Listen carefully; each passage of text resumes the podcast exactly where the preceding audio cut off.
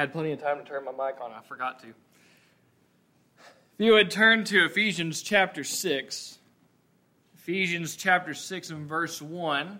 We're just going to cover four verses this morning Ephesians 6, 1 through 4. See, children learn to fear God, they learn to shun evil, they learn the power of biblical conviction, they learn to love the Lord from the example of those whom they most love and respect. Now, it might be a friend, or it might be a neighbor, it might be a teacher, but most often it's either their mother or their father. Well, devotional writer Henry G. Bosch once wrote in Our Daily Bread that when he was a boy, he would often work with his father during the summer months. They would leave home each morning. They would stop at this particular store where they would pick up a newspaper. And then they would go and they would read work for a little bit, and when they stopped to take a coffee break, his dad would stop and, and read the newspaper. Well, one day after arriving at work and having worked for a little bit, he had his coffee break and he realized when he went to open his newspaper that there were two because they were very thin that day. And so, after a moment's thought, he decided he needed to return to the store and go pay for the extra paper that he accidentally had, had brought home. And he said, this is his father, said, I don't want the owner, the owner is not a Christian, I don't want him to think that I am dishonest. So, about a week later, there were some expensive items that were shoplifted from that same store, and the police calculated the time of the robbery, and they determined that at the time of the robbery, there were only two people who were there. And one of those was Mr. Bosch, or Mr. Bosch's dad. And the storekeeper told the police said, I know that John is honest. In fact, just last week he came all the way back here when he realized that he had accidentally taken two papers. And so uh, I don't think he would be the guy. And so the police questioned the other man instead. The other man made a full confession, so they apprehended the culprit. And Henry later wrote this Father's honesty, his Christian character, not only made a deep impression on the storekeeper but his actions also left an indelible mark upon my young and pliable mind. Well, this Father's Day, as we're continuing our series on uh, the next generation, we're going to be looking at this idea of fathers and parents in general and their children. Our passage this morning, as I said, is Ephesians 6 1 through 4. Well, Ephesians is a letter that was written by the Apostle Paul in which he's, he's concerned about applying the gospel to really all areas of human life. Uh, and Paul has explained in the first few chapters of how God has reconciled all of creation to himself through the death and resurrection of Jesus Christ. He says he's creating a new people for himself out of people who were formerly enemies. And that's why if the book of Ephesians is a very relational book. In fact, somebody has said that Ephesians is essentially a book about relationships. First, our relationship with God, and then our relationships with other people in this new humanity that God is creating in the church. So, Paul says that the way that we relate to each other as the church is a demonstration of God's wisdom to angelic beings. And when the angels want to see how smart God is, they look at the church and they see the way the church cares for one another. And they see how the church relates to one another as people who have been redeemed by Christ and the power of God, who may otherwise have nothing in common. And so the gospel changes our relationships. The gospel transforms our relationships. And as we live under the influence of the Spirit, it changes the most intimate of our relationships, not only in the church, but also in our homes. And so, the best way to transform your marriage, the best way to transform your family, the best way to transform your relationships with your children, the best way to transform your relationships with your parents is to be transformed yourself by the power of the gospel. understand that what Christ has done, in Ephesians chapter 2, it talked about that we were dead in our trespasses and sins, but God has redeemed us from the curse of death, from the curse of sin, through the life, death, burial, and resurrection of Jesus Christ. If you've been changed by the gospel, then the gospel is going to change you. It's going to transform you, and therefore it's going to transform your relationships with other people. And one of those is the way parents relate to their kids and the way the kids relate to their parents. So before we get into that this morning, let's go to the Lord in prayer. Father God, we thank you for this great book written to us by the Apostle Paul and for your spirit in leading him, inspiring him to write these inerrant words. Lord, may we apply them to our lives today. Lord, your, your word says that every word of the scripture is God breathed and it is beneficial for your people for training in righteousness. Lord, may you train us in righteousness in our family relationships and in our church relationships through this passage this morning. Lord, may your spirit go out and open our hearts, open our minds to what you have to say this morning. In Jesus' holy and precious name we pray. Amen. Look with me beginning in verse number 1. Paul writes, Children, obey your parents as you would the Lord, because this is right. Honor your father and mother, which is the first commandment with, with a promise, so that it may go well with you and that you may have a long life in the land. Now we're going to stop there. We're going to read verse 4 here in just a moment. But first, we see the gospel changes the way that children relate to their parents. The gospel changes the way that children relate to their parents. The command here is really a simple one it's to obey. Right? That's really the thrust here. Children, obey. Obey your parents because obedience is the law of childhood. As Paul's been describing the household relationships beginning in, in chapter 5, one of these ideas that we keep seeing over and over is this idea of submitting to the proper authorities. And so Paul writes that wives should submit to their husbands as they would submit to God. Husbands should submit to God, and children should submit to their parents as is proper. This is the proper order of the universe. God is above all. But the father has been granted God's authority, and then the mother has been granted God's authority following the father. And then children are to obey all the authorities who are placed other, over them and not the other way around. So, while this command is pretty clear, Paul goes ahead and, and expands and clarifies on this idea. And so, the first point that I want to bring out to you is the nature of the children's obedience. The nature of the children's obedience. The child is to obey his or her parents in the Lord. The Holman translates it as, as you would the Lord, which I think is the idea that Paul's trying to get across here. That you are to, as children, obey your parents as if obeying the Lord, because God has granted them authority.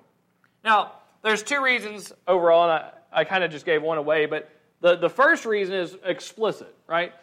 Paul quotes from, uh, from Deuteronomy honor your father and mother, the Ten Commandments. We're going to look more at that in just a moment. But God has already commanded that children should honor their parents.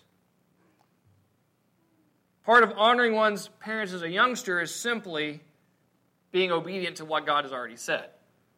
But the reason that fits best with the flow of Ephesians is that this pattern that God has set forth for Christian living. It is this idea of the proper flow of God's authority. God has set the parents as his representatives in a child's life. Think of it this way as a church pastor, the pastor is called to be what we call an under shepherd, right? An under shepherd, meaning that Christ is the good shepherd, he is the shepherd.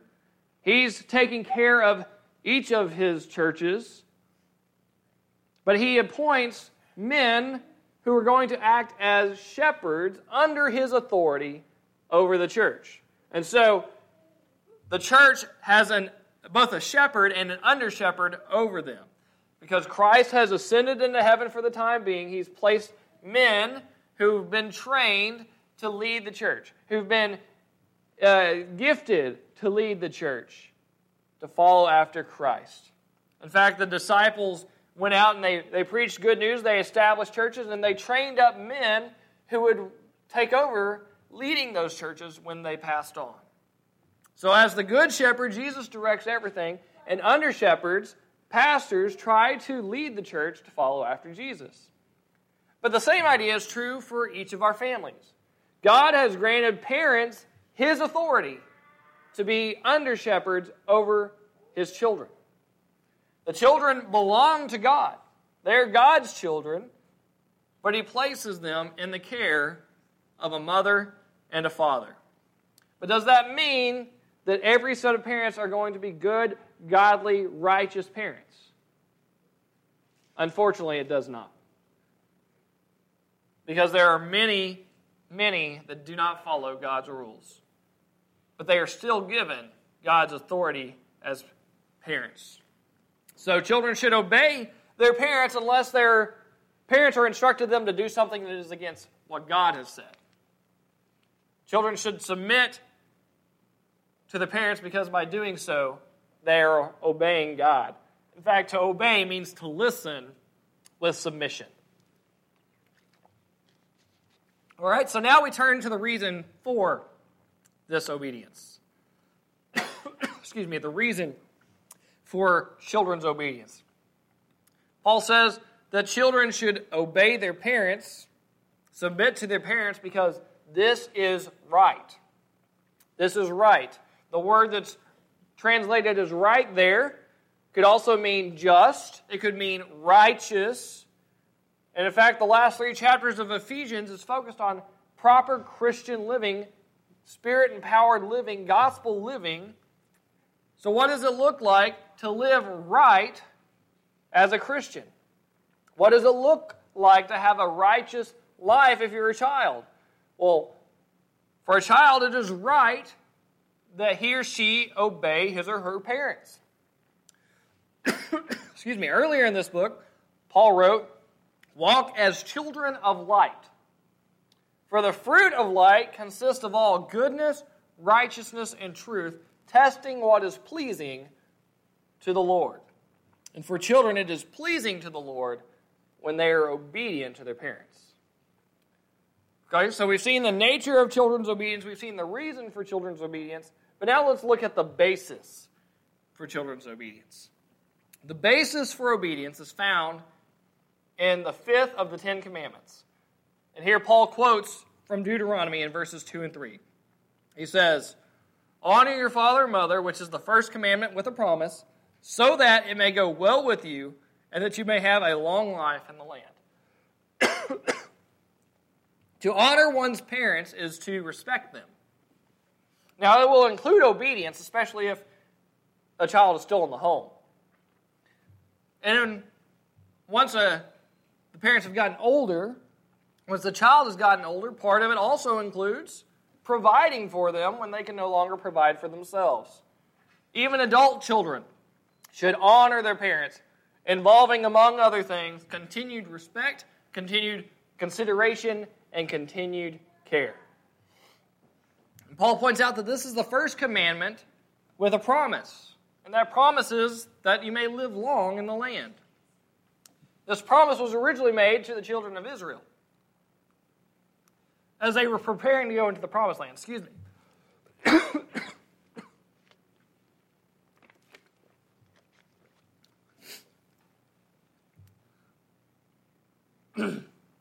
The promise assured Israel that they would possess the land for a long time if their children continue to learn the law of God from their parents, they continue to obey their parents, they continue to respect their parents, they would be able to live in the land for a long time.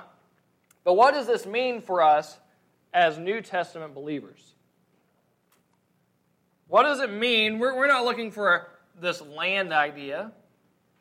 Well, generally, Parents' rules are there for the children's good. It's there to keep them safe in one way or another. And so, a failure to follow one's parents' rules could mean something bad happens. Do you remember the story of Pinocchio? The story has been modified several times. There's a new movie out that's just been released. But Pinocchio follows the puppet, uh, follows the puppet as the carpenter Geppetto carves him out of some magic wood, and sometimes this detail is a little bit different. But he, he carves out a piece of magic wood. He creates this puppet who's given life, and he acts as his son.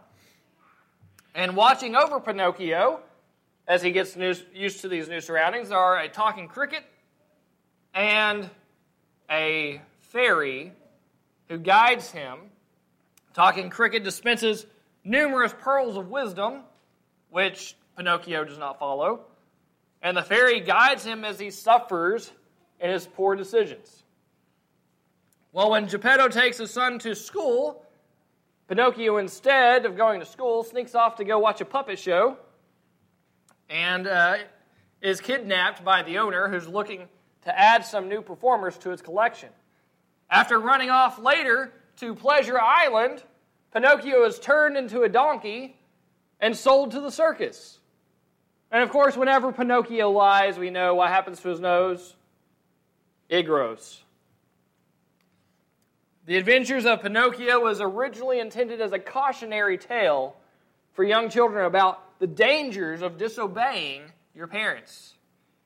Young people who recklessly ignore their parents' teachings about right and wrong, good and bad, are more likely to end up in an early grave. Could somebody bring me a Kleenex, please? Joan, that'd be great. By listening to their parents, children learn to avoid mistakes. Thank you.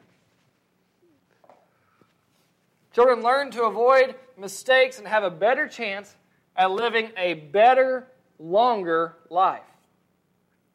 So, gospel living, being transformed by the message of the gospel, and being empowered by God's Spirit, transforms our relationships between children and the way they interact with their parents. But look at Ephesians chapter 6 and verse 4. Paul writes, Fathers, don't stir up anger in your children, but bring them up in the training and instruction of the Lord. See, the gospel not only changes the way children relate to their parents, but also changes the way parents relate to their children. Changes the way parents relate to their children. See, children are to obey, but the parents have a couple of commands here. Parents should use their authority that God has given them properly. And there is a distinct line of authority from God to the parents, to the children. But all members of the family are responsible to recognize that God is sovereign over them, over their relationships, and requires that they would be faithful. And so the first command we see is do not provoke your children. Do not provoke your children. It's a negative command. Don't stir up anger in them. And to understand this properly, we must understand the way the Roman authority of the father works. See, for in Roman times, fathers had nearly unlimited authority over their children. Men during that time had many rights, but children could somewhat limit those rights, and so they could be seen as a nuisance because, first of all, children are expensive. Right? Anybody who's been a parent can't deny that. Further, for a man who may be seeking a divorce, either at that time or in today's time, having children involved makes the made the matters more complicated. And so, uh, many men did not want children, just like today, many men don't want children. But even if he did have children, the father's rights over the children would be nearly unlimited. In fact, a father could sell his children as slaves. He could make them work in the fields, even in chains if he wanted to. He could punish them however he liked, and he could even have the death penalty inflicted upon them. And that power extended over his child's life until he died, until the father died or the child died. A Roman son never reached this point where he came of age. His father had rights over him as long as they lived. In fact, the oldest living father in a family line was called the paterfamilias, and he had authority over his entire uh, offspring and their offspring down to however many generations were alive at the time. He had near total control over all of his family and what they did. In fact, when a child was born, they would bring the child and they would place him or her before the father. And if the father stooped down and, and picked the child up, the child was accepted into the family. But if they laid the child down and the father turned his back, then that child would be discarded. The child would be either uh, left out uh, to be picked up by those who trafficked in infants and would be raised as slaves or as thieves, or for the daughters would be raised in, in brothels as prostitutes. And other times they were simply left to die. But this idea of parents not provoking their children to wrath, to anger, was in fact quite backwards for the culture of the time. The children were taught you should not do anything that brings dishonor upon your father. And to do so could be met with the death penalty. Disobedience on a child's part could literally mean life or death based on their father. And you know, many cultures around the world today still have some aspects of this as part of their culture. This honor shame idea that if, if you shame your father, bring dishonor upon him, he can disown you. And you will no longer be his son. he will be dead to him. But the gospel of Christ elevates children. It shows that fathers have a, a sacred responsibility to their children. The gospel completely overturns these cultural views, turning them upside down. In fact, the gospel directs fathers that they are to use their authority wisely to improve the lives of those under their care. But still, parents must make sure that the result of discipline is showing the value of the children. Parents should not marginalize their children, they shouldn't diminish their children, they shouldn't make them bitter, shouldn't make them angry by mistreatment or by insensitivity or by unrealistic demands. And there are many people who struggle with anger issues that stem from their parents' action toward them. In fact, it's almost become a joke that it's so common. To say, well, I have daddy issues. The church must challenge parents to be a positive, godly role model in their homes. And the basis for this is found in the gospel of Jesus Christ. And so Paul writes that instead of provoking children, parents should instead bring them up in the Lord. And the key, Paul says, is to bring children up in the training and the instruction of the Lord. We want to have a positive, godly household. And there are three key words in this single instruction that I want us to look at. The first is nourishing your children. Nourishing your children. The phrase bring them up is the same word, same phrase that's used in Ephesians 5:29 where the husband is told he must nourish his wife as he does his own body. So what does it mean to nourish? Well, to, to nourish is to provide what is necessary for proper growth, for proper health, and for good condition. So this same quality of care that the husband is to show to his wife as he treats her as Christ treats the church is also required of the father toward his children. Physically, children require proper nutrition to grow healthy and strong. The body needs a proper balance of vegetables and fruits, of grains and proteins. And, and so, in addition to that, people also require a place of physical safety, some kind of shelter. Uh, and so the father is pr- to provide for the physical needs of his family, but there's a greater need than that. The father is also to be the spiritual leader of his household. Every man is the spiritual leader of his family, whether he recognizes it or not, whether he accepts it or not. The question is are you a good one or are you not? Are you leading your family toward God or are you not? The greatest need that the family has isn't food or shelter, but is proper training in the Lord. So Paul writes, the fathers are not to provoke their children to anger, but they are to bring them up, to nourish them in a specific way. And what is that way? Well, the first way is that you nurture your children. Nurture your children. The, this, there's two nouns here. Uh, the first one is trans, can be translated as discipline. Uh, my version says bring them up in the training. It is the word paideia, from the word that we get pedagogy, which if you're a teacher, you know what that word is, right? Every teacher is trained uh, to require, when they're training, they're required to study about and then write out their own pedagogy. What is pedagogy? It's the method and the practice of teaching. It's the philosophy, basically. How, how am I going to do things?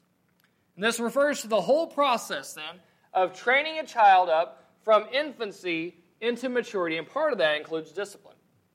And so, this idea includes both the negative and the positive aspects of training, and both are aimed at guiding the child's development in the right direction. The father is to correct the child in love, and part of that includes punishment.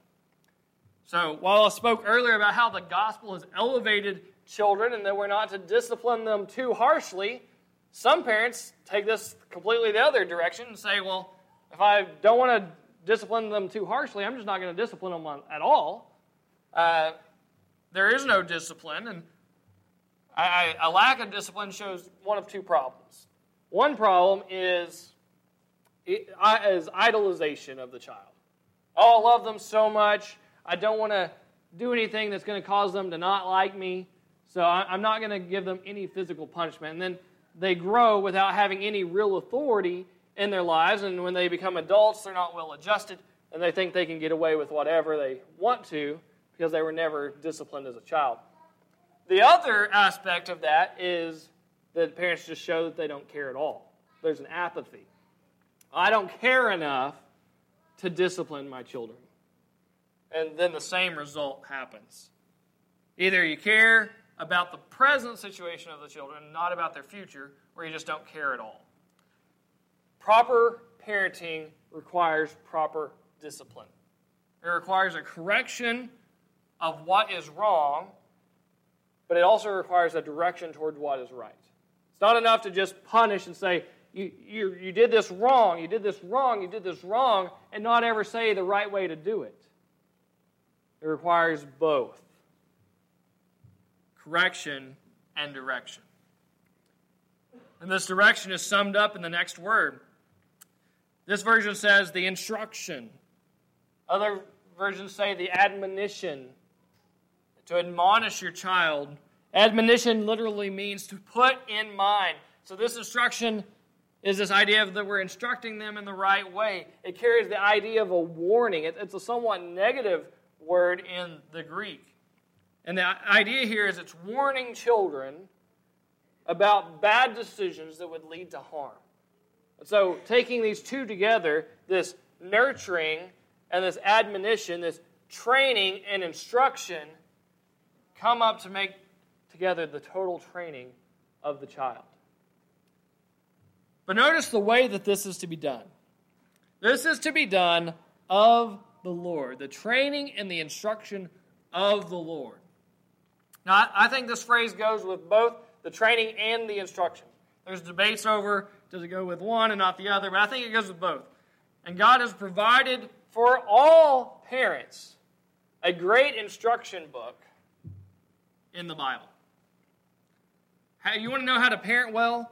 Read Proverbs. Read books like Ephesians. See how you are to treat your children, how you are to raise them up. Look at Deuteronomy. There's great parenting advice.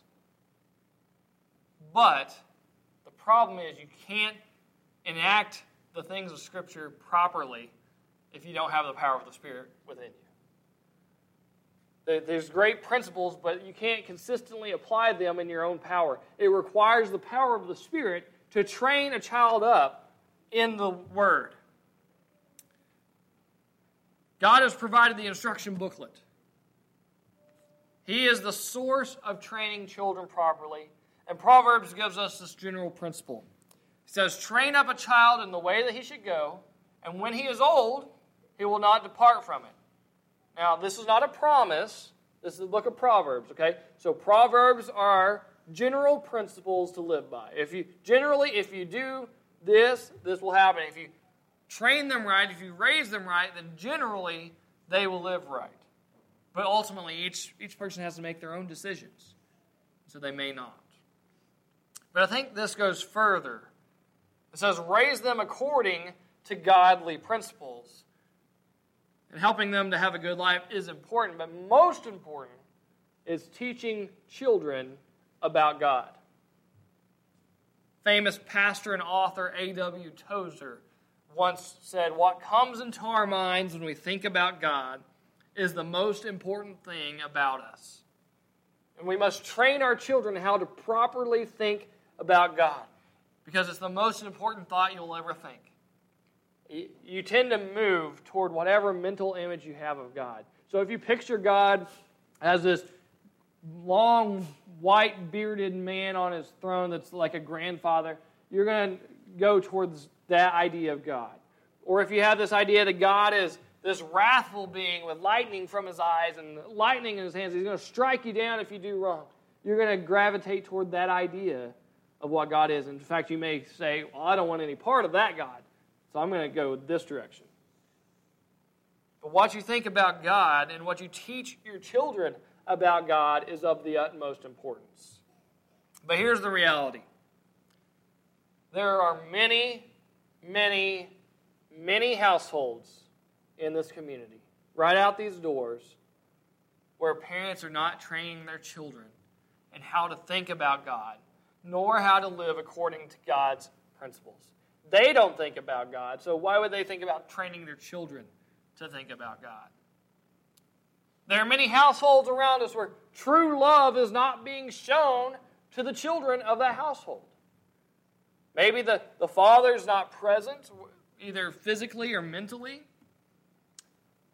Maybe neither parent is truly present. The child's just kind of there on his own. The parents do their own thing, the child does their own thing. But this passage speaks clearly to today's needs in any home where there is children.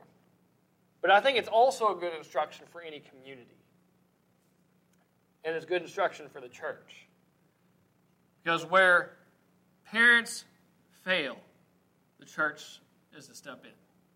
It's the responsibility of the, of the church to train parents and how to train, how to raise godly, godly children. But it's also the responsibility of the, of the church to step in and to minister to children where their physical families, their biological families have failed. We have a holy duty to reach out to children, to show them the love of God, to share the gospel with them, to share with them how to be saved. We have a holy responsibility to share with the children and the parents of our community the transforming power of Jesus Christ. See, the gospel doesn't just transform individuals, it transforms relationships. Maybe you're here today and you're in need of a transformation because you've never accepted the gospel of Jesus Christ. You've never t- had a moment where you said, I believe that Jesus is God. I believe that He died on the cross and that He was raised from the dead to save me from my sin. There's never been a moment where you've repented of your sin and turned to Christ and said, I can't live a holy life on my own. I need you, Jesus, to do this for me. But when you do, it transforms you. And it transforms your life. It transforms your relationships. And it transforms your family. So, in just a moment, we're going to have a time of response. We're going to all stand and sing. And if you need to make a, a decision to follow Christ today, why don't you come down and I'd love to speak with you more about how you can be saved and how you can receive the, the Spirit of God to help transform you into a godly person. Because we can't do it on our own. It's only through Jesus. Let's pray, and then after we pray, if you would please stand.